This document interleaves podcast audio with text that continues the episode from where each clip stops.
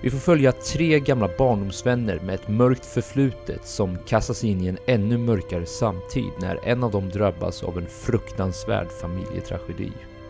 Filmen vi ska prata om idag är regisserad av the one and only Clint Eastwood och skriven av Brian Helgeland samt baserad på boken skriven av Dennis Lehane.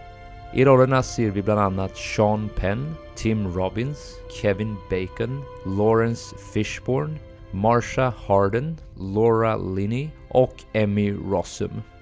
Filmen är 2 timmar och 18 minuter lång, hade en budget på 30 miljoner dollar och kammade under Oscarsgalan 2004 hem två Oscarsstatyetter för Best Actor in a Leading Role och Best Actor in a Supporting Role till Sean Penn och Tim Robbins. Idag ska vi prata om Mystic River.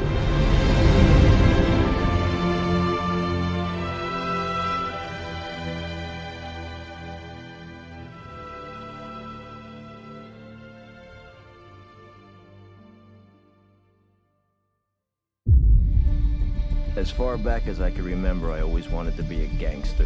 The first rule of Fight Club is you do not talk about Fight Club. Did you eat all this acid? That's right. Music! What is real? How do you define real? Du är leksak! More people than you think, and more people each day. This is a world getting progressively worse. Can we not agree on that? Det finns bara ett ord för sådana som du. Och det är ondska. English, motherfucker! Do you speak it? I am the danger. Get away from her, you bitch! Are you not entertained? Are you not entertained? Why so serious? Hallå och välkomna till ett nytt avsnitt av Spoiler alert med mig Joel Keskitalo och Benjamin Gabrielsson. och idag så är vi på avsnitt 31 om jag minns rätt. Det stämmer. Det stämmer. Och vi ska prata om Mystic River, eller hur? Ja, stämmer också. Vad duktig du är. Ja, två av två än så länge. Vi får se Ja. hur länge det håller i sig. Och eh, nu ska vi se om tre av tre håller här. Visst valde jag den här filmen? Det stämmer också. Ding, ding, ding! Stämmer. Se, jävlar vad jag är fucking on point! Ja, det är sjukt. Nej, skämt åsido. Eller inte skämt åsido, för allt det där jag sa nyss stämde. Men eh, inte värt att göra en jättestor grej av det. Jag valde den här filmen på tips av David, min arbetskollega. Du tog Så reda på hur det var alltså? Ja, det gjorde jag. Det kändes viktigt för mig i och med att vi missade, eller jag missade det Ja. under filmen Incendis avsnitt 29. Där Angie tipsade, den Angie tipsade om. Så David, shout-out till dig. Hur fick du reda på David? Nej, jag frågade honom. Men då hade du ändå en liten aning om att det skulle kunna vara det var han. det. Ja. För jag, jag tittade på min filmlista här och sen verkligen försökte jag backtracka här. Okej, vilka Ja. kan ha tipsat om vilka filmer? Och det var lite fascinerande ärligt talat, för då blev det så här, just det, den personen tipsade ju om den. Så, så mitt minne hjälpte mig lite där, att jag kunde på något sätt pussla Mm. ihop det. Men sen frågade jag honom när vi hade ett arbetspass tillsammans, så frågade jag, kan det ha varit du som tipsade om Mystic River? Han bara, ja, men det var ju länge sedan. Jag bara, ja, men det spelar ingen roll, nu, nu, nu är det relevant igen. Bättre sent än aldrig för fan. Ja, precis. Nej men så, ja på den vägen är det. Det var David som tipsade om den, shoutout. Och, eh, ja, men jag passar till dig direkt. Spontana tankar om Mystic River. Ja, men jag kan ju börja med att säga att jag hittade den faktiskt i min egen watchlist också, så det här är en sån film som jag har lagt in där för, för länge sedan, den låg långt ner, så att eh, den har legat där och, och dammat, men aldrig riktigt blivit av. Eh, nej men spontant så, så gillar jag den, jag tycker att det är en, en träffsäker film som verkligen gör sitt jobb så, men eh, jag har ändå några punkter så jag tycker att Ah, du vet hur jag kan vara ibland. Ska det vara något så ska det, det ska vara liksom klockrent om jag ska sitta här och hylla det, men det kände jag inte riktigt den här gången. Men eh, vi kommer in på det, absolut. Ja, nej men intressant. Jag, jag försöker undvika nu att säga att jag håller med dig. det, är, det är ungefär som utmaningen som jag hade i början, att försöka att inte referera till Mr. Robot, vilket jag inte gör längre. Det handlar ju mycket om att jag just då var inne i det väldigt mycket. Ja, så snart kommer en ny säsong också, så Exakt, jag skulle precis säga det. Det kommer väl tillbaka sen när du och jag kollar om den, men just nu är det inte det i alla fall. Nej men, jag håller med dig till stor del och det ska bli intressant att se vart vi skiljer oss eventuellt, men den var ju väldigt, jag tycker den var väldigt gripande, den var väldigt mörk, den var väldigt stark, och alla de liksom elementen gjorde att det var en jävligt så här enjoyable viewing, eller vad man ska säga. Ja. Men jag tycker den också fall, jag ska inte säga att den faller, för det implicerar på något sätt att den, du vet så här, jag menar att den Ja men att den faller, att den inte är bra Ja. helt plötsligt. Det var bara lite små grejer jag också tänkte på som, som jag eh, störde mig lite på kanske, som, som vi kan bena ut lite. Ja, spännande. Okej, men då så. Ska vi dyka rätt in i filmen då? Ja men det tycker jag. Vad säger du om att börja? Vad, vad är dina tankar om filmen? Ja men jag kan börja. Jag, eh, ja, men jag kan börja så här egentligen, att jag jag har som en liten bias, eller jag har som en liten konstig inställning till filmer som är från den här tidsepoken, och, och vad är det för tidsepok kan man ju undra, men det, det är någonting med lite så äldre filmer, typ speciellt 90-tal och tidigt 2000-tal. Mm. Du, förlåt, nu, jag tänkte avbryta dig direkt här nu. Ja. Kommer du ihåg att du och jag diskuterade för ett tag sedan att de här kallas nygamla filmer i vårt huvud? Ja, exakt. Att vi har från typ 90 fram till typ 2010 kanske, jag minns inte riktigt Ja, eh, när vi ja, sa, men men, typ det är typ nygamla i våra huvuden. Jag skulle nästan säga att det är typ 2000 till 2010 som är nygamla, Mm. och innan 2000, alltså 90 och bakåt tror jag är mer gamla, något sånt har jag för mig. Mm. Ja, vi hade ju eh, den, eh, vart vi drar gränserna där är ju lite godtyckligt, men, Ja, det är lite men det är åtminstone ja. den sortens filmer du pratar om, där vi skulle klassa som nygamla i det här fallet då. då. Mm. Ja, det är det ju, verkligen. Och eh, så att, ja, precis. Det, det, frågan är ju exakt vad det här är. Det kanske inte spelar så stor roll, men det är just det. Det är någonting snarare än när de kom ifrån, så är det snarare om stilen. Och det är det är ofta att de kan vara lite klyschiga, de kan ofta vara lite stereotypa och de, det, det är den här känslan av att man har sett det förr. Och mm det, det är nödvändigtvis inte ens den här filmens fel, för att det kan lika gärna vara så att en film har gjorts och sen har det gjorts 15 filmer efter den filmen som jag har sett. Och då kommer jag automatiskt jag tycka att det här har gjorts förr, fast kanske den filmen är en av de första som gjordes på det här sättet. Det kan liksom vara en sån grej, så att egentligen nästan kritiserar jag min egen lilla bias-kritik här som jag eh, ändå kommer med. Eh, Men det jag vill komma fram till att det finns ett, ett väldigt eh, vackert och nästan överambitiöst ord inom filmkulturen här som kallas för intertextualitet. Eh, och det innebär att allting kommer från någonting på något sätt. Att det, det, det, det går inte att göra någonting på nytt helt enkelt, utan det, det finns allting är inspirerat från någonting, allting har någon slags, eh, ja, en slags koppling till någonting som har hänt innan. Och till exempel då för att exemplifiera det här så, så har vi till exempel Simpson och Family Guy och såna här humorserier. De jobbar ju extremt mycket med intertextualitet, det vill säga att varenda skämt ska bygga på att vi känner igen det här, vi har hört det, eller vi vet vilken Ja, politiker det där är, eller vad det är för film, och därför tycker vi att det är roligt, just för igenkänningsfaktorn. Och ett modernt exempel på det är ju memes, som är liksom populärt Ja, idag på internet. Det är ju också igenkänningsfaktorn, att vi, vi känner igen situationen, därför är det roligt för att jag har varit i den situationen. Mm. Och allt det här är en form av intertextualitet. Och Ja, det, det, det är ju omöjligt nästan att göra någonting helt nytt för att det, det, vi kommer alltid att påverkas av någonting annat. Jag menar när nya Avatar-filmen kom, eh, nya säger jag, när den kom, det var ju länge sedan nu, James Cameron 2009 Avatar. tror jag, va? Ja, exakt, det var något sånt. Det är ju länge sedan nu, tio år kanske. Men- när den kom så skulle det vara någon slags olika djur där och det skulle vara hästar med. Och de hästarna, hur gör man nya hästar? Jo, jag vet inte. Vi slänger på ett extra ben. Okej, de har sex ben de där hästarna, men det är fortfarande en häst fast med sex ben. Så det är väldigt svårt att göra någonting helt nytt, utan det grundar sig ofta i någonting som redan finns. Min poäng med allt den här eh, är just att det känns, det är den här inställningen jag kommer in med att ah, det här är en sån där film som man har sett och jag vet ungefär vad som ska hända och det var lite så jag kände också eh, under filmens gång. Och det bygger lite på att jag förstod ganska tidigt det här med att Dave då, han killen som blir bortförd i bilen i början av filmen, Ja, Tim Robbins karaktär. Precis, precis. Att han inte var mördaren kändes ganska tydligt i och med Ja, att det var så verkligen. mycket som pekade på att han, att han har gjort det här och då säger man okej, då är det ju obviously inte han eftersom allting pekar på det. Ehm, och, och, och sen då att Jimmy skulle vara den här lite mer bad guyen, alltså Sean Penn-karaktären då, som skulle vara lite mer bad guyen och skulle till slut döda eller skada Dave, det, det förstod man också ganska snabbt. Så att med, med hela den här att okej, nu förstår vi, eller jag förstår nu ganska enkelt vad som ska hända, då, då behövs det ganska mycket för att ni ska faktiskt ro det här i hamn och att jag ska bli liksom imponerad eller, eller road eller underhållen tillräckligt mycket för att jag ska känna wow, nice film liksom. Så att det, redan där så, så kändes, kände jag att filmen har gjort det svårt för sig här, men som sagt, jag förstår det för att det här var 2003 va? Ja, precis. Eh, det är ett tag sedan, man gjorde film på ett annat sätt. Det är det här jag menar med 90-tals, tidigt 2000-tals feelingen. Det, det är ett annat sätt man gör film på och eh, ja, det är väl något sånt jag, jag landar i hela den här poängen, att det, den hade en uppförsbacke redan innan och uppförsbacken uppförsbacken växte under tiden eftersom jag faktiskt tyckte att jag listade ut saker här ganska snabbt också. Så att, vad tänker du om hela den här ranten? Nej men jag håller ju inte med dig om den första poängen du hade. Nej, tvärtom. Nu ska vi se här. Jag håller inte med dig om... Jo, det stämmer, den första poängen. Men jag håller med dig om den andra poängen. Jag tycker tvärtom, jag tycker inte att det är en... det här är väl den motsatta biasen antar jag då, utan jag, jag trivs väldigt bra med den här sortens filmer, och då menar jag inte nödvändigtvis den här handlingen, Nej. eller ja, men den här storyn och allt det där, utan bara sättet den här filmen är gjord på. Och det, det är någonting som du säger med 90-tals, tidigt 2000-tals filmer som du i det här fallet kanske känner dig lite trött på, eller allmänt känner att been there, done that, jag är liksom lite klar med det här. Ja. Av någon anledning känner jag tvärtom. Jag, jag trivs jättebra när jag är tillbaka i tidigt 2000-filmer. Okej. Eh, 2000-talsfilmer alltså. Och jag är inte helt tydlig med vad det är. I mitt fall kanske det handlar om att jag ser snarare mer nyare, moderna filmer nu och kanske har tröttnat på det. Men det stämmer inte riktigt heller, för jag trivs ju fortfarande jättebra med att se moderna filmer. Men ja, jag vet inte, jag tror det kan ha att göra med de här skådespelarna som var i deras prime då kanske. För många av de här, och jag tänkte gå lite djupare in på det sen när vi går till skådespelarsektionen på det tekniska. För många av de här skådespelarna är ju ganska risiga idag, ärligt talat. Och det säger jag med liksom all kärlek. Jag menar, vi blir ju alla äldre, alla äldre liksom. Så är det. att säga.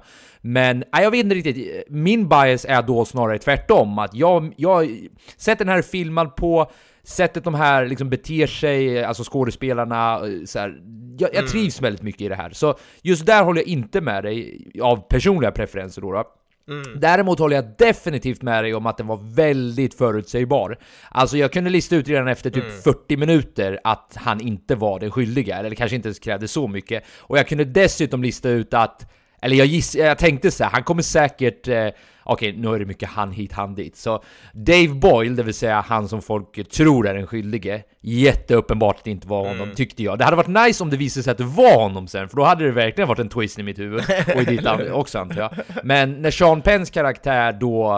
Alltså det, det var lika förutsägbart det också, att han då skulle förr eller senare få reda på det, han skulle lära sig ut, han skulle mörda honom, sen skulle han få reda på att det inte alls var honom. Den handlingen hade jag redan räknat ut efter en timmes tittande liksom, så jag Ja, håller definitivt med dig om att den var ganska förutsägbar. Men det är en intressant poäng du lyfter där tycker jag, det här med har det snarare att göra med att, ja men det här med du sa med interkontextualiteten? Var det- Intertextualitet. Textualiteten var det, precis. Intertextualiteten. Att det går till slut inte, eller det är väldigt svårt att bryta så här, ja men helt banbrytande koncept och idéer eftersom Everything has been tried under the sun, så att säga. Så Exakt. jag vet inte om det har mer att göra med att vi har sett väldigt många filmer och då också har sett många filmer av den här typen.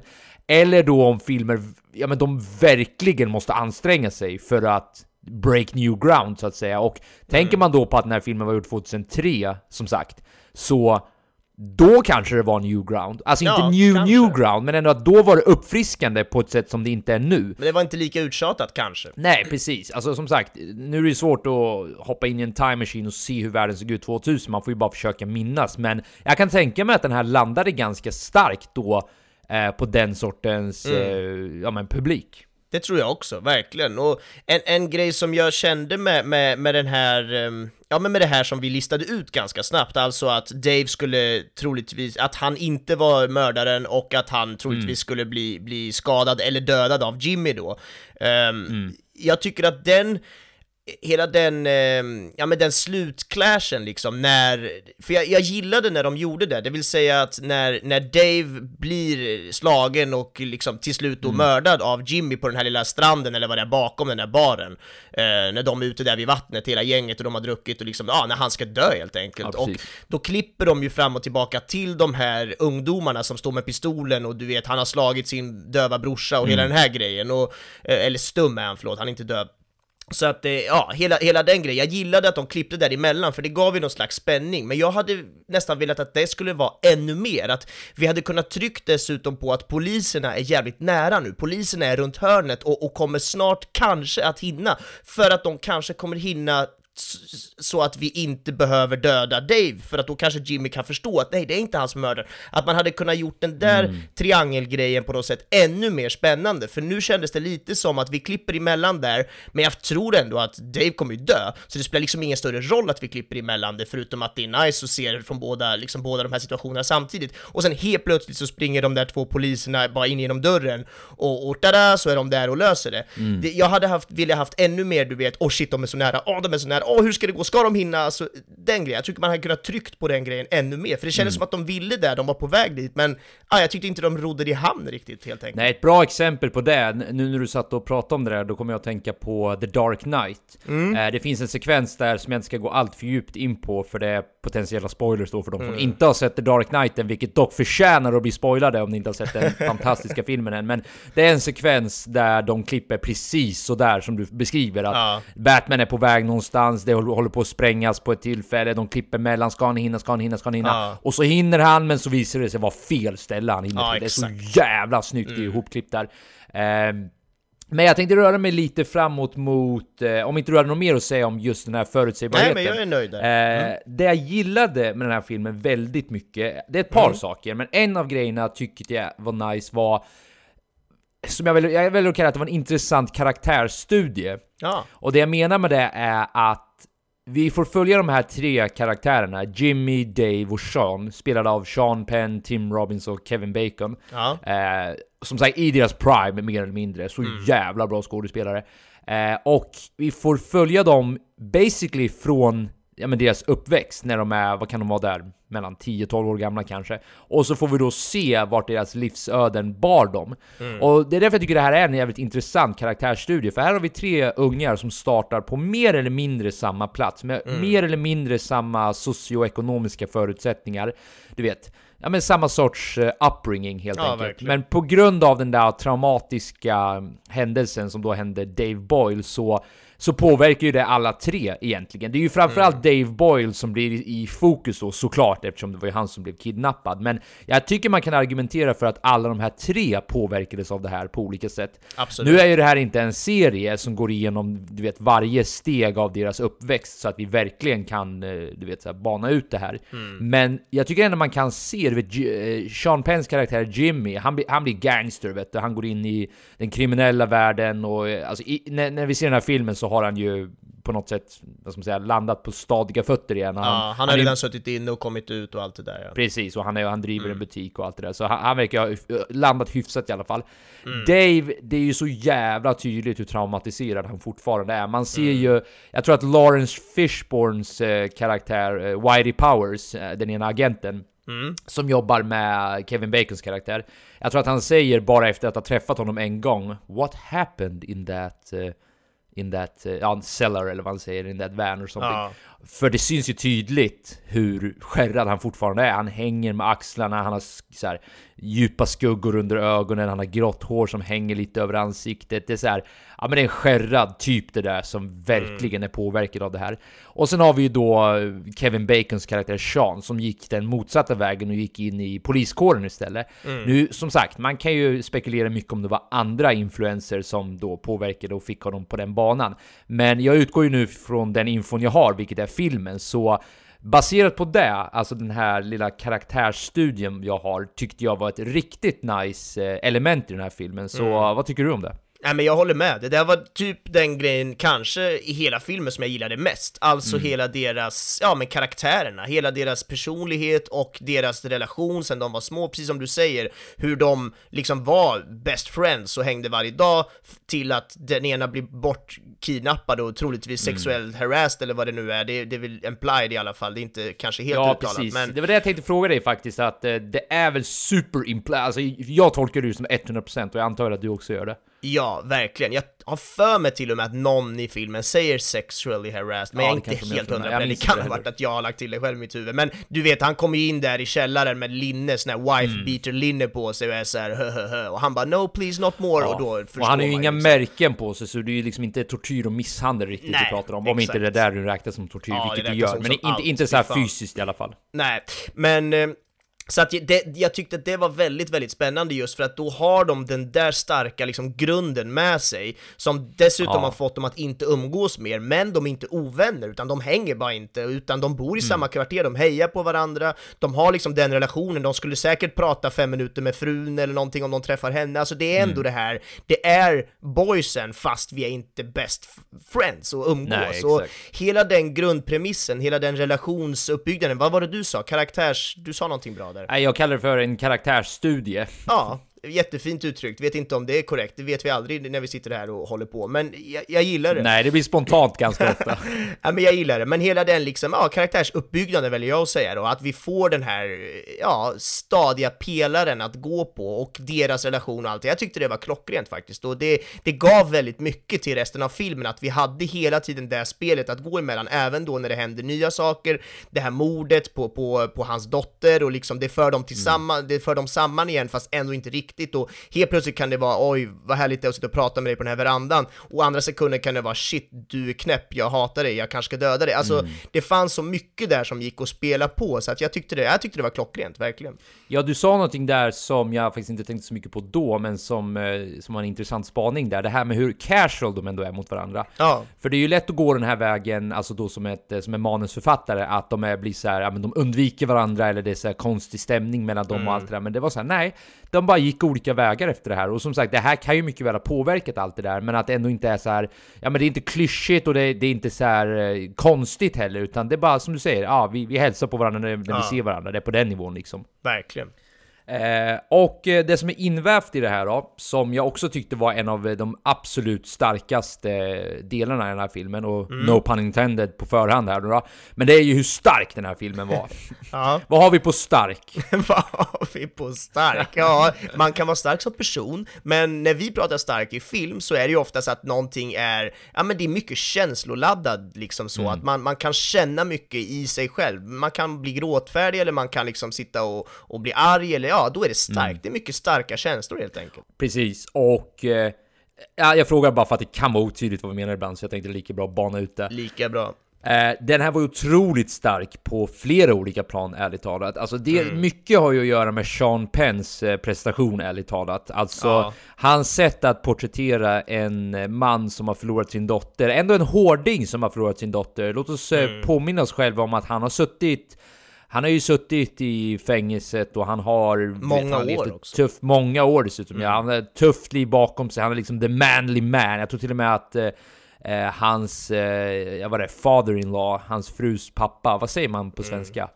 Svärfar va? Svärfar, ja. Mm. Han säger ju till och med, jag visste att min dotter gifte sig med en old school man så. Ja, så han har ju dessutom inte lätt att hantera känslor. Men att då få se, för han, jag tror också att det är en annan scen då han bryter ihop på altanen, det vill säga Sean Penns karaktär, när han sitter med Tim Robbins karaktär Dave Boyle. Mm. Och han säger jag kan inte ens gråta över min egen dotter så här. Och du vet, då blir han förtvivlad över det också. Och då säger Dave Boyle att you're crying now. Och eh, det är så många sådana scener som jag tycker är så starka som då Sean Penn förmedlar jävligt bra. Den absolut starkaste scenen måste ju vara när han upptäcker, när han kommer till dotterns eh, Ja, men platsen där hon hittas död. Ja, just det. Och han så här, tas, försöker ta sig förbi polisspärren och han skriker Is that my daughter there? Eller något ja. åt det hållet. Eh, och, rysningar. ja, visst får man det. Och Kevin mm. Bacon förmedlar ju också det väldigt bra. Alltså han som Sean, eh, Sean Divine som ska spela polisen där. Mm. Hans blick där räcker ju, alltså ah, det, är, det, den skär ju igenom den blicken, den här du vet, no words need to be spoken. Allt som räcker den här uppgivna blicken över att ja, det är din dotter vi har hittat där.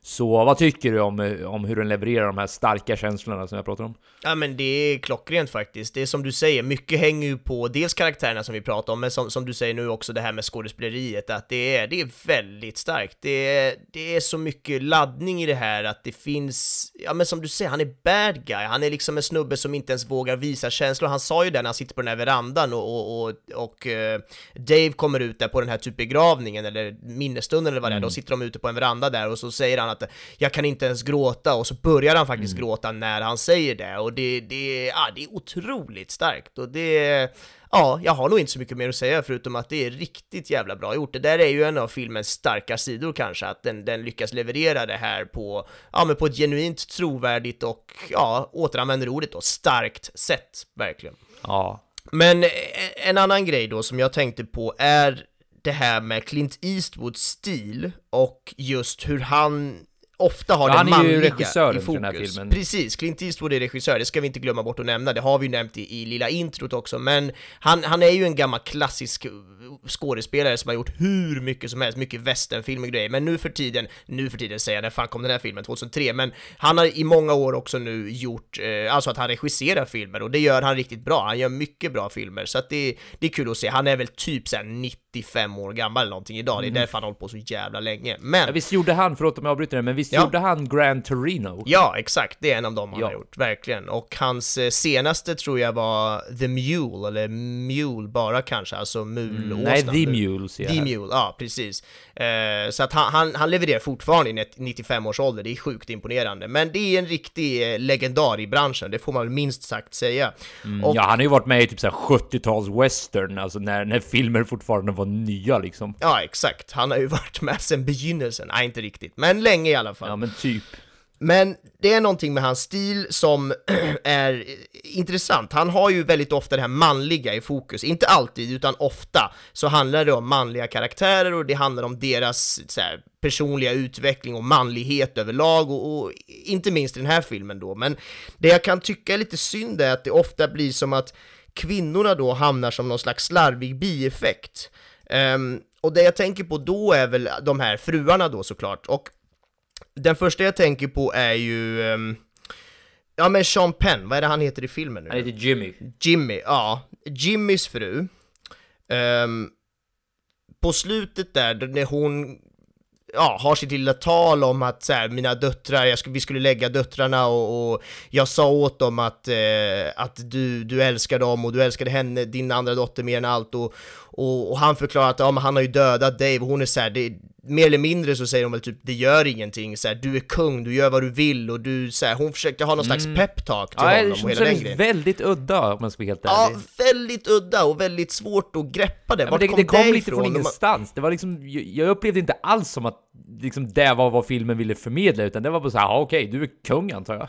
Ja men exakt, och det är det som är min poäng, för att det, det är spännande, för det känns som att, om jag får tolka det så känns det som att vi i publiken ska sitta och säga åh nej, de här är lite galna, eller de här är lite så här, de är väldigt bad De är boy-familj. lite psykotiska nästan. Ja men exakt, de är åt det hållet och de, de, hon liksom backar hans så här mordiska beteende, att det är klart du ska mörda folk så länge du vet att det, eller inte ens, inte ens vet i det här fallet, så länge du tror att det har med rätt person att göra så, så kan du göra det för att du är kung och du gör vad du vill och Du fattar rätt beslut liksom, Exakt. även om det blir fel. Jag stöttar dig om inte annat i vad du än gör liksom, och det, det kan man väl köpa, Ja, men, eller hur? Det, det köper man, men precis som du säger, det kändes obefogat, det kom från ingenstans, och jag tror att det beror just på det här jag pratade om, att det är lite slarvigt. Vi skulle ha behövt mer av en personlig utveckling på henne, vi skulle ha behövt få, få mer kött på benen på vem hon faktiskt var under själva filmen, att hon Om kan... inte det lämnar henne helt utanför, och nu vet jag att jag eventuellt går emot lite av det du säger här nu, men om du bara ska baka in henne för den linen i princip, vad gör hon då ens här? Alltså antingen ger ni henne tillräckligt med utrymme så att vi får någonting att ta på, eller så lämnar den utanför. Förlåt, nu får du fortsätta. Ja men exakt, och det är det, det är det som är lite poängen, att vi, vi, ska vi ha med det, då måste vi få mer sig på benen så att det inte känns konstigt, för nu kändes det så pass konstigt att jag ryggade tillbaka och tänkte vad är det som händer? Jag fick en dålig eftersmak, dels av det hon sa, men också att vad fan kom det här ifrån? Och vill man ha en sån grej, då måste det finnas djup i den, alltså det måste finnas befogenhet för det tidigare i filmen, och det tyckte jag inte vi fick här. Och dessutom då, om vi går vidare ett steg, för det där är ju en av fruarna, den, den andra frun, det vill säga jag väljer att hoppa nu till, Celeste Boyle. ja precis, vem är det då? Nej men det är ju Dave Boyles fru. Ja men precis, om vi hoppar tillbaka ett, vi tar Seans fru först då. Ehm, Ja, det minns jag inte vad hon What's up med henne? Exakt, det är hon som du vet ringer upp i telefon och inte säger någonting. Katie tror jag hon heter. Ja, det spelar knappt någon roll eftersom hon typ inte är med i filmen, men det kändes också så här. varför är det med? Vad är det för side story? Att hon inte, hon ska bara ringa upp och vara tyst och han ska vara så här, åh nej, och, och, och till slut säger han förlåt och så kommer hon tillbaka. Det känns som att den grejen var ju bara med för att vi skulle kunna få känna att, ah vad skönt att Sean som är den snälla polisen också fick ha ett lyckligt slut typ.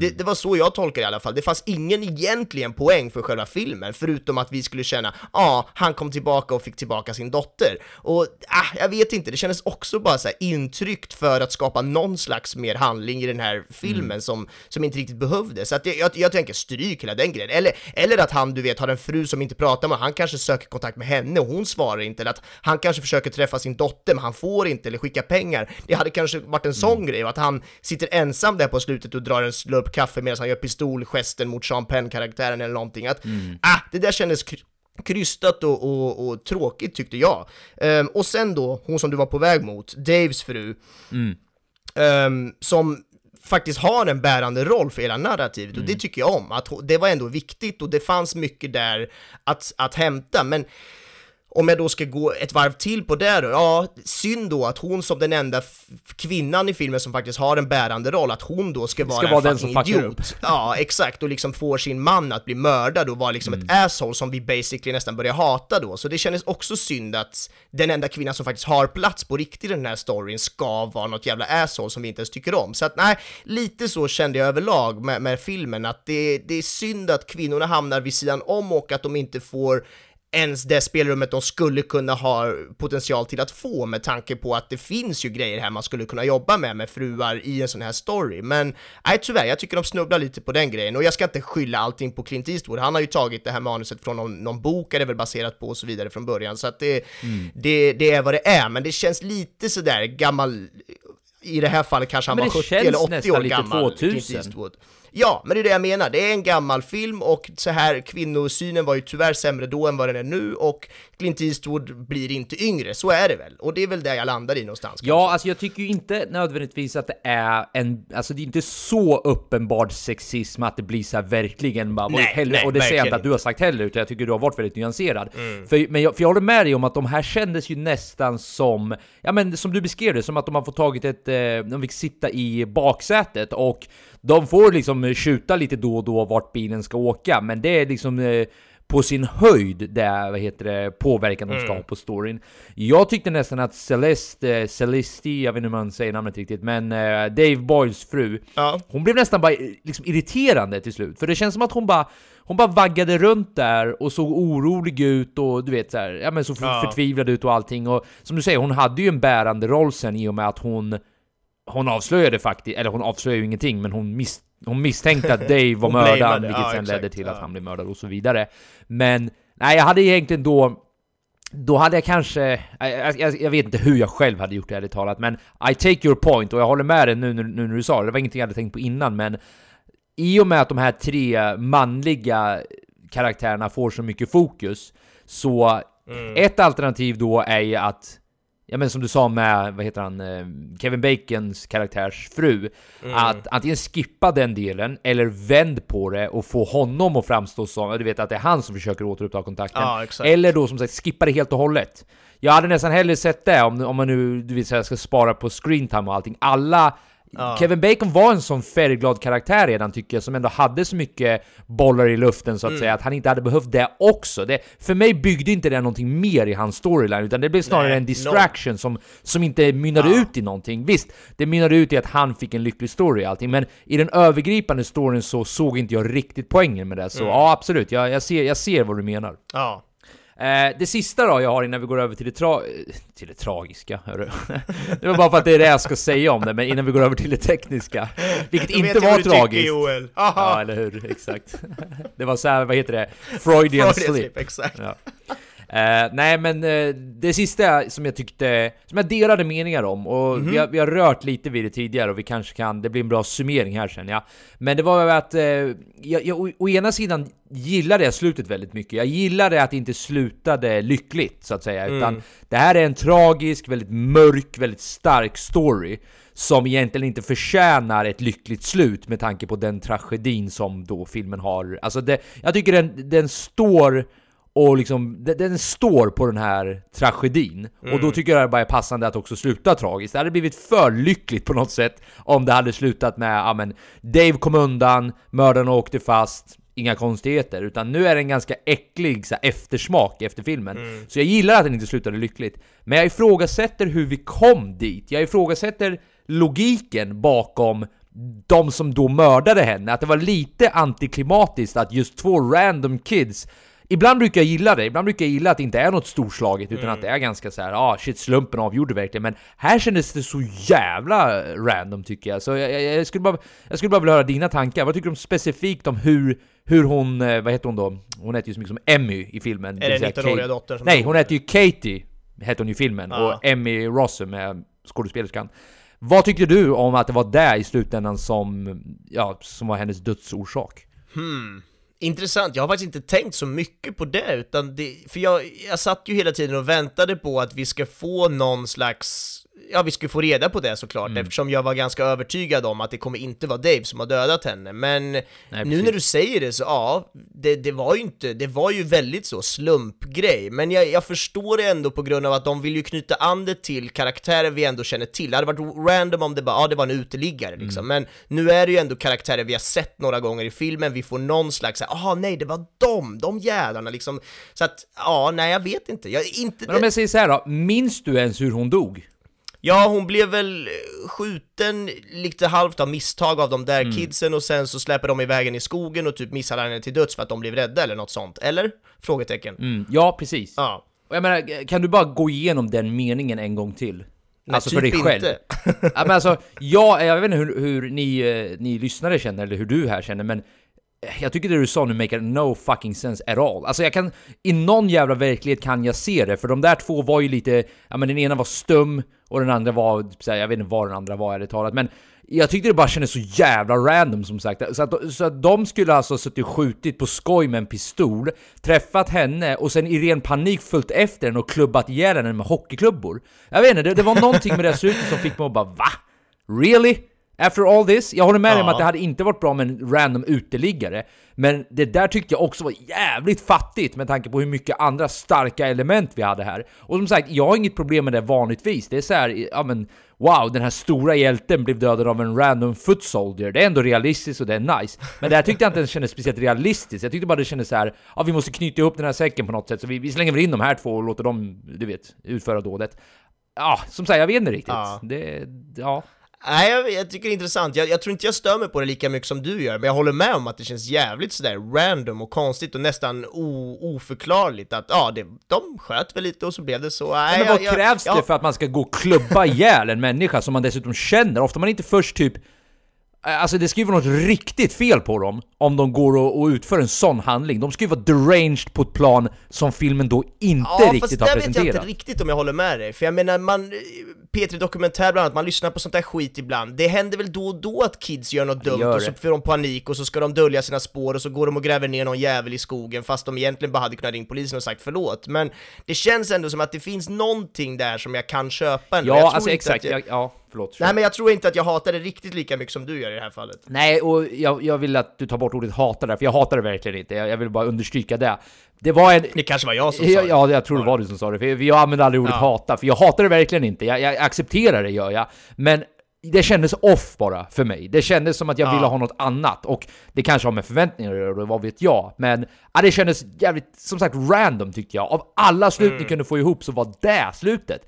Sen P3 Dokumentär är ju fantastiskt. Shoutout till P3 Dokumentär, fy fan vad bra de brukar vara. Och de brukar ju lyfta upp såna här slumpmässiga händelser, men Mm. jag vet inte. Jag, jag har svårt. Jag, jag kan inte säga mer än vad jag nyss har sagt, men det tyckte jag föll lite ärligt Ja. Inte mycket som sagt, men det, där tappar de mig lite. Men jag tycker ju istället att, för jag har skrivit upp slutet här också som ett litet frågetecken, för, för mig handlar det mer om det här som jag var inne på med den här eh, Sean Penns fru där som får det här liksom du är kung och bla bla bla. Jag tyckte det kändes jävligt weird och konstigt. Sen började de ligga där och det var bara så här: what, vad händer? Och, och eh, sen när de kommer ut på gatan där så, har, så står ju alla familjerna där. Hon, stackars Daves fru är fortfarande helt manisk och galen, försöker vinka till sin Ja. döde son höll jag på att säga, han är inte död men han ser nästan död ut när han sitter där och såklart Mm. ledsen efter att hans pappa har dött och, och jag menar, jag vet inte, jag tyckte det slutet kändes konstigt och att vadå, polisen då, Kevin Bacon-karaktären, att han har, han sket i det här med, med, med att Jimmy har dödat Dave bara för att de är gamla barndomsvänner, eller vad då? Hur kopplar du ihop du, den what's the message here? Att Ja. han är kung, han kommer undan med det och polisen skiter att gripa honom.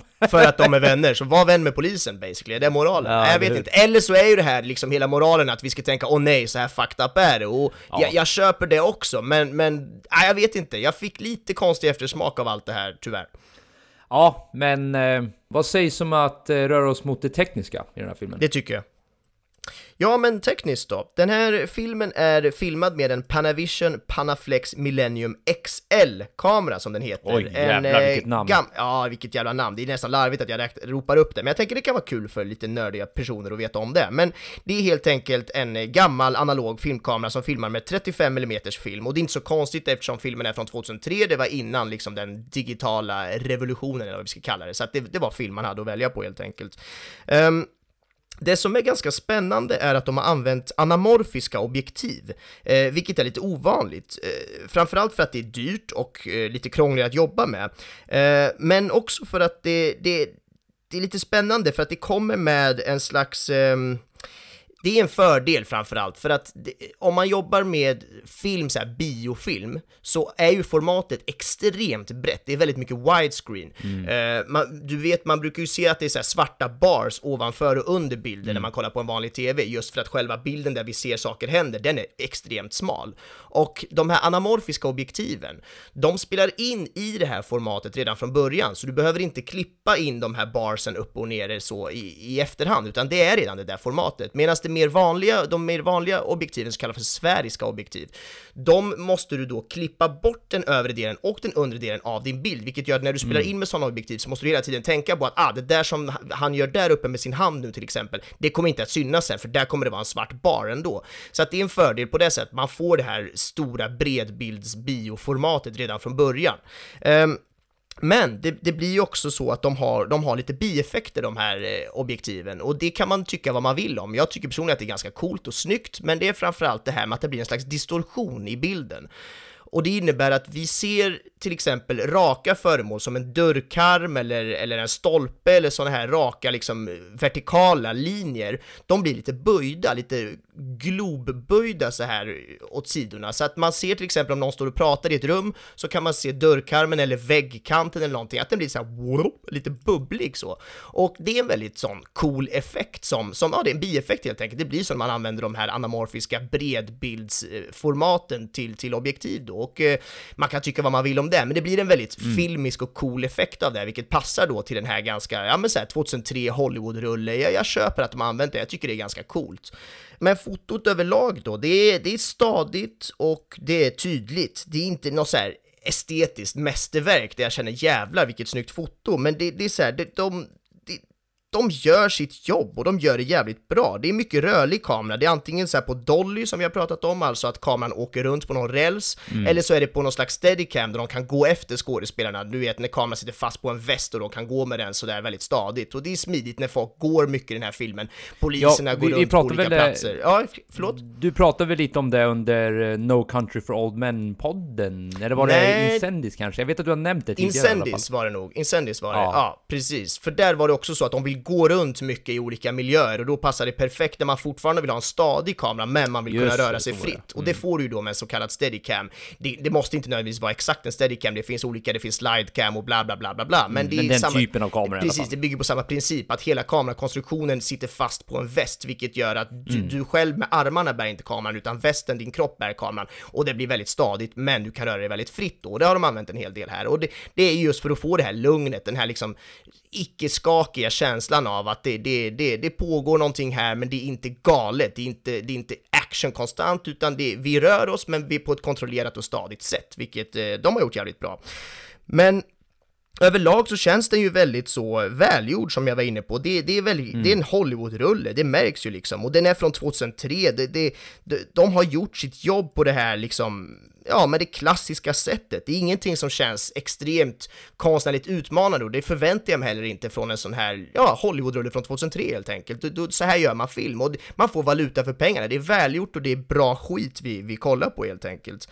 Ehm, Du, jag har en snabb fråga till dig angående ljussättningen på den här filmen, men du kanske var på väg dit, jag vet inte. ja, men kör!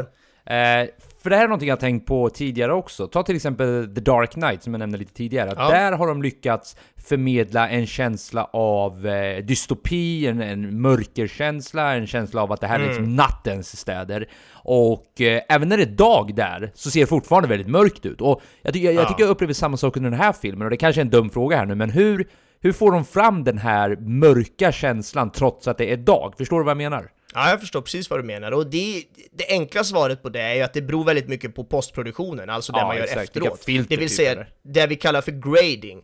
Det är alltså Mm. att du färglägger filmen i efterhand. I, idag gör man det i dataprogram, inte helt säker hur man gjorde det back in the days när det var film, men helt enkelt så, så kan du lägga på olika färgfilter och färgtoner som gör att du får fram en viss känsla.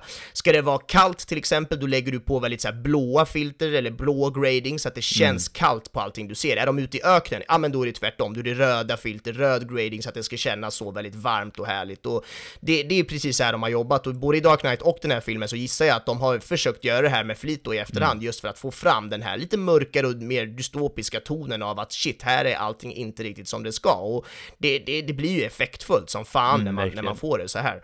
Ja, det är någonting just det för det är ju inte ett, det är det är en väldigt subtil mörkläggning så att säga. Det är ju inte Ja. så att man behöver liksom kisa för att se någonting, utan man ser ju hela tiden vad som händer. Men att den är där hela tiden gör ju, för mig i alla fall, att jag liksom vaggas in i det här mörkret. Och jag lyfter upp The Dark Knight bara för att jag tycker det är det bästa exemplet, men egentligen så är hela den trilogin så. Men där är det så jävla tydligt eftersom Mm. Dark vi jobbar just med en... Ja exakt, det är liksom, det kan inte bli tydligare än så. Men så, så jag drog hela tiden paralleller i mitt huvud när jag kollade på den här filmen till just The Dark Knight och såg hur de här Mm. Ja. gjorde det. Och jag tycker de här gjorde samma sak. Som sagt, även när det är dag får man fortfarande känslan av att det är en mörk Ja. liksom, eh, episod vi genomli- genomlever, genomlever här. Ja, Fan, verkligen. Och jag, det känns som att i den här filmen som, som ändå, som jag säger, är från 2003, det är ett tag sedan, och där, här har de jobbat ännu mer tror jag med, med liksom själva ljussättningen även på plats då, på location, när de spelar in. Att de har satt upp starka lampor som lyser kanske på en del av bilden. Det märker man mycket på de här olika, speciellt de här scenerna när eh,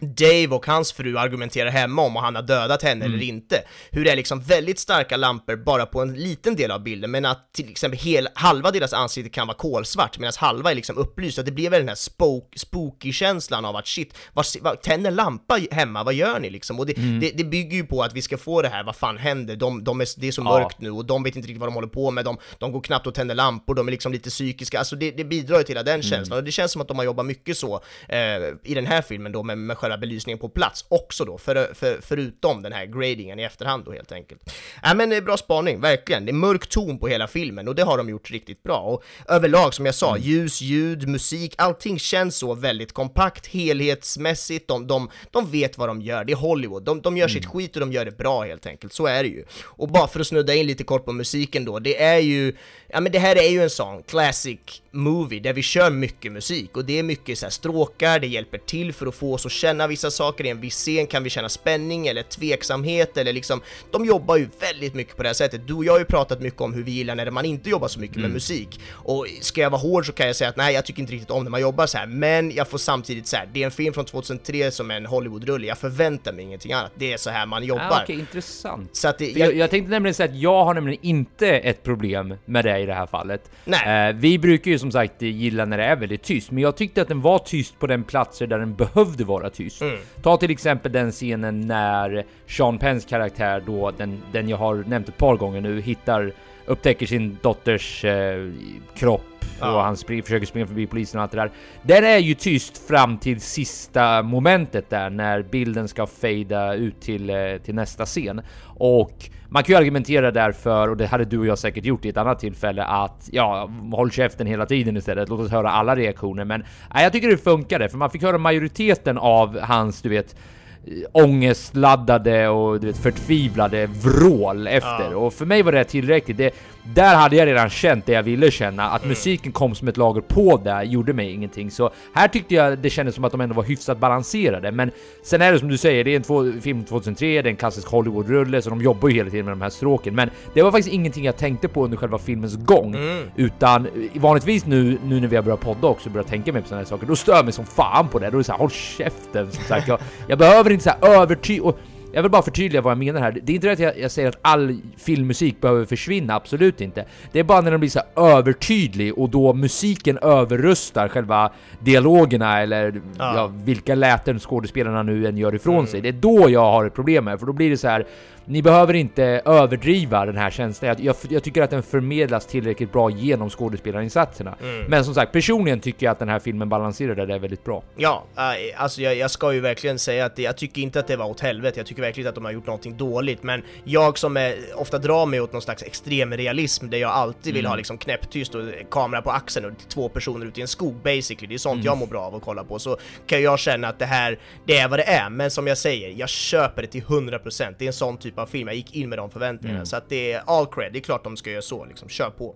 Så att, eh, ja men med det sagt, så lite skådespeleri kanske. Ja, och eh, Sean Penn, Tim Robbins, Kevin Bacon, Lawrence Fishburne, Marsha Gay Harden, Laura Linney, Kevin Chapman, Tom Guiri, Emma Rossum. Alltså du vet, the list goes on. Det är en jävla ensemble av namn här alltså.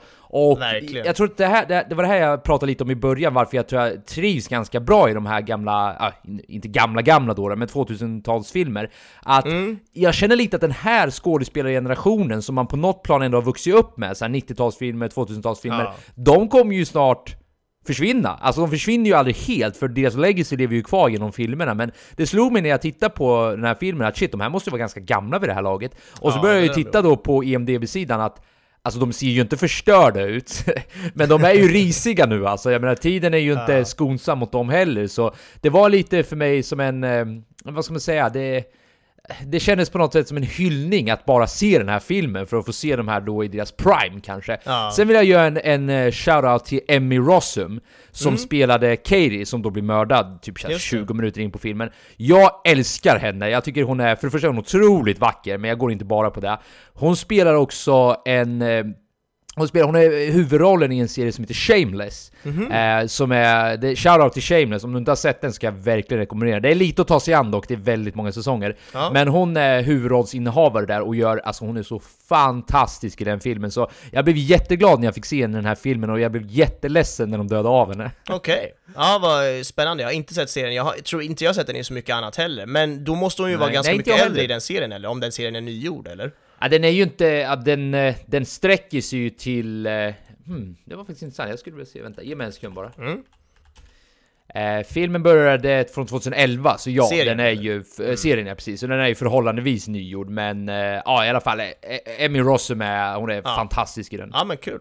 Ja, har du något mer, eller det känns som att jag bara jag öste på där, har du något mer du vill lägga till i skådespelarinsatserna? Ja men jag tyckte det var underbart. Jag brukar ha så svårt, jag sit- sitter mest bara och, och, och kastar superlativ över folk och säger hur bra Mm. de är. Jag har svårt att liksom göra någon större poäng över det kan jag ibland känna, så att därför börjar jag mer och mer skala av det här Mm. från min sida. Men jag har ju en liten sån eh, förkärlek för, för Sean Mm. Penn. Jag har gillat honom i- många år och jag tycker han har gjort fantastiska roller. Han är en sån där skådis, tycker jag, som, som kan leverera ganska olika Mm. typer av roller, vilket jag gillar väldigt mycket när folk går utanför det här liksom, det, det, där vi alltid ser dem i, så kan vissa gör ju alltid typ samma roll, men vissa gör lite Mm. annat och här, jag, jag tycker han är en skådis som kan leverera lite allt möjligt och ja, han är ju fantastisk i den här filmen, så Mm. är det ju verkligen, så att det, ja men jag säger nog inte så mycket mer än sånt. Som du var inne på, fantastisk eh, cast överhuvudtaget, otroligt.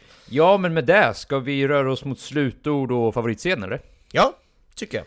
Ja men eh, otroligt stark film med som sagt en, en riktigt härlig ensemble av skådespelare. Eh, härlig karaktärsstudie, allting vi pratade om tidigare. Jag tycker ju att den tappar dels på förutsägbarheten, vare sig det har att göra med att vi, vi själva har sett väldigt mycket filmer eller om den här var, du vet, generellt eh, förutsägbar.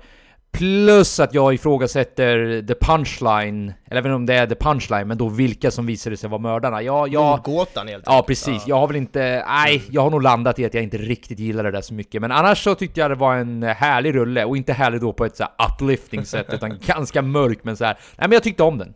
Ja, ja men kul. Jag är också med på att jag, jag, jag gillar den ändå. Det känns som att jag har lyft upp mycket kritiska punkter, men det är för att det, jag gillar att göra det. Jag gillar att peka på, på detaljer, men överlag så tycker jag ändå att det var en nice rulle. Som, som jag var inne på, den gör sitt jobb. Det är liksom, det är Hollywood, de vet vad de gör. Den levererar det här starka, det emotionella, man känner en bidragande, eh, ja men man, man åker med for the ride helt enkelt. Så att, eh, ja men jag, jag tycker den var nice. Min favoritscen är den scenen jag har refererat till fyra, fem gånger nu och det är scenen när Sean Penns karaktär försöker ta sig förbi poliserna. Han vrålar när han inser att det är hans dotter som, eh, som har hittats mördad där. Mm. Ja, den är så stark på så många olika plan och att, den, att kameran då, det här kanske jag borde ha nämnt under kameraarbetet där, men hur, hur den liksom zoomar uppåt och man får se hela scenen Ovanifrån. ovanifrån. Ja. Precis, och man får se hur han bara försöker dra sig förbi poliserna, han kan knappt andas. Vet Vad är det? 25 Ja, det- poliser typ som håller i honom också. Ja, det är typ mer, alltså det är, det är typ så här ett helt jävla uppbåd där, så ja. Hela Bostons poliskår. Precis, så ja, de- den scenen eh, tog det verkligen hem för mig. Is that my daughter in there? Look at my eyes! Is she in there? Get off my son! Is that my daughter in there?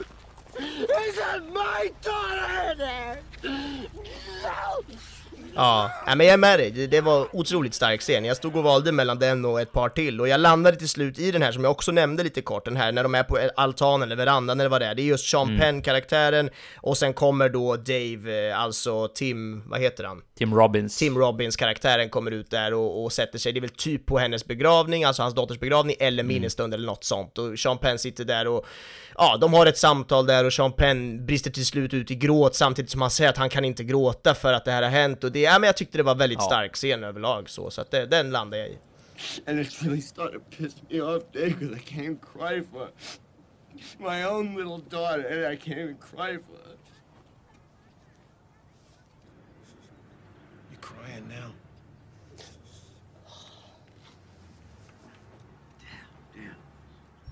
Men då så, då rör vi oss med lite roliga fakta då innan vi summerar upp allt det här. Ja, Och i och med att jag valde filmen så har jag också lyft fram lite roliga. Det fanns faktiskt väldigt många roliga Ja, kul. trivias här som ni kan hitta på filmens IMDB-sida. Men jag har valt ut ett par stycken som jag tyckte stod ut lite extra. Mm.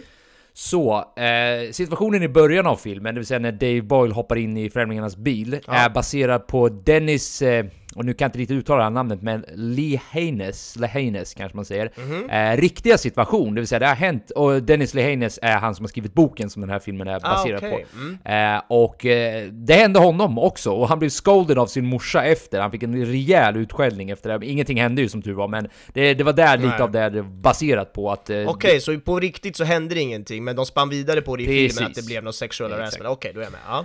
Eh, studiotopparna på Warner Brothers ville att filmen skulle spelas i Kanada så att det skulle vara billigare, Mhm. men Clint the motherfucking manly man Eastwood vägrade. Vem annars? Vem annars ja? Så han pushade så att filmen helt skulle spelas in i Boston. Det är klart Det är han klart gjorde, han han, gjorde. la säkert in lite av sina egna pengar. Han är så Ja, jävla 100%. tät, den här Du, han behövde inte lägga in några pengar, han behövde bara stirra på dem Nej, det är sant. direkt. Han gör sin den där mungipe Ja, ögonbrynsryckningen med hatten och så bara, så är han där. Fy fan. Fy fan alltså, Apropå fan vad jag gillar Clint Eastwood nu, nu när vi lyfter upp den här sidan av honom. Jag håller med dig om det du sa om innan, men han är, han är fucking badass alltså. Ja men det är det här han är bra på, att vara badass dude som man bara respekterar. Mm. Ja, men hur många säger emot Warner Brothers? alltså, jag- eller nyser jag spontant, men hur många kan göra det på det sättet han kan? Jag Eller kan hur? tänka mig att han enkelt bara... överlag i Hollywood. No, no, no, no, no. There, there is no Canada here, alright? there, there, there- no Canada is happening, do you hear me? Och de typ yes, I hear you, let's go! Spottar ut tandpetaren på golvet. Exakt, okej. Eh, nästa rad. Eh, det var egentligen tänkt att Michael Keaton skulle spela Sean Devine. Mhm. Eh, han hade förberett sig i flera veckor genom att läsa manuset med resten av skådespelarna, han hade researchat sin roll och allting. Och han hade bott i Boston dessutom. Ja. Men en månad innan filmandet så hamnade Keaton och, guess who? Clint the motherfucking Oh! Eastwood i ett stort bråk! What? Som gjorde att han lämnade projektet. Det är oklart vad var som hände, men eh, ja, det, det var så det gick till i alla fall. Så en vecka senare så fick Kevin Bacon rollen. Alltså lämnar man helt, då måste det ju vara ett allvarligt argument. Det står huge argument, så ja, det, det, det var väl säkert så här, du vet, mano i mano, öga mot öga, jag kommer skjuta dig om du En är kvar riktig här. västern-duell där, de stod med rygg mot rygg, Precis. tog sina steg, vände och drog pistolerna, ja fy Ja, fan. och det är ännu en gång Clint Eastwood alltså, det, det är det så här baksidan av hans, du vet, så här manly manliness. Ibland så här, så du vet, är han för jävla hård och alla går inte med på det, så vissa bara taggar.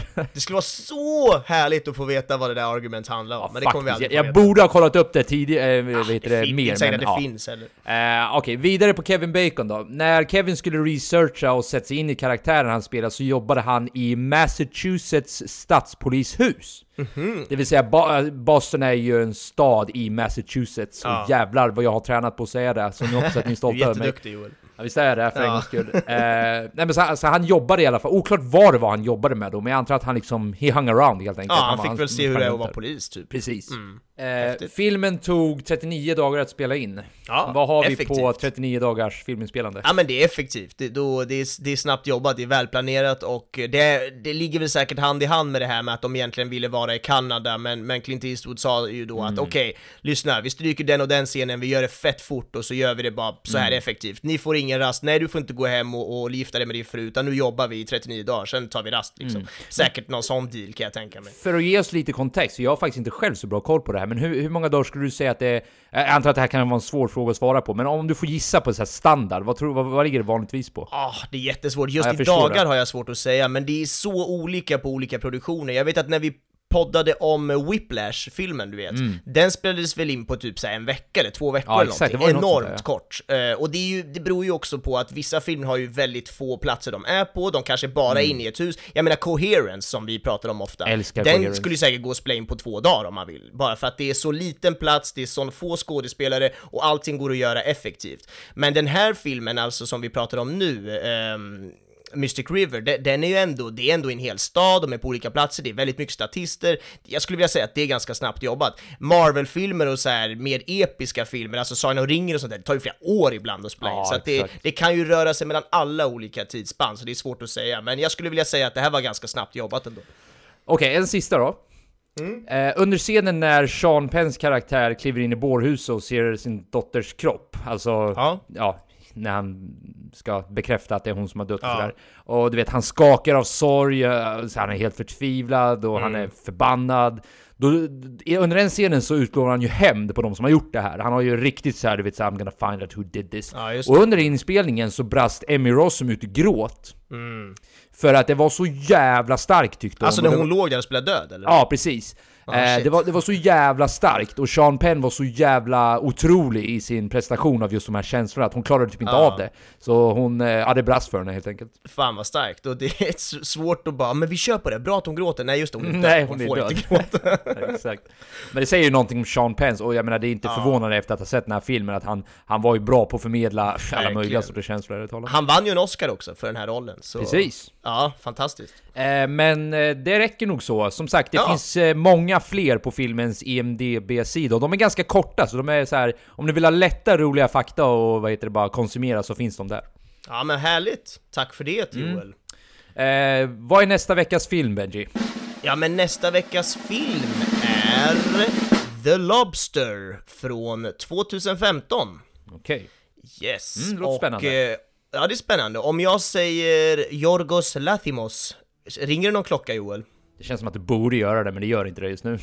Det borde göra, vi har pratat om honom förut, det är en Just regissör. det! Ja, ja, ja! Du Ehm, lyssnar, jag har saker att säga om den där jäveln, men vi, det får ni höra i nästa veckas Han är smått avsnitt. galen och det ska vi prata mer om nästa vecka, Det det, är ska vi.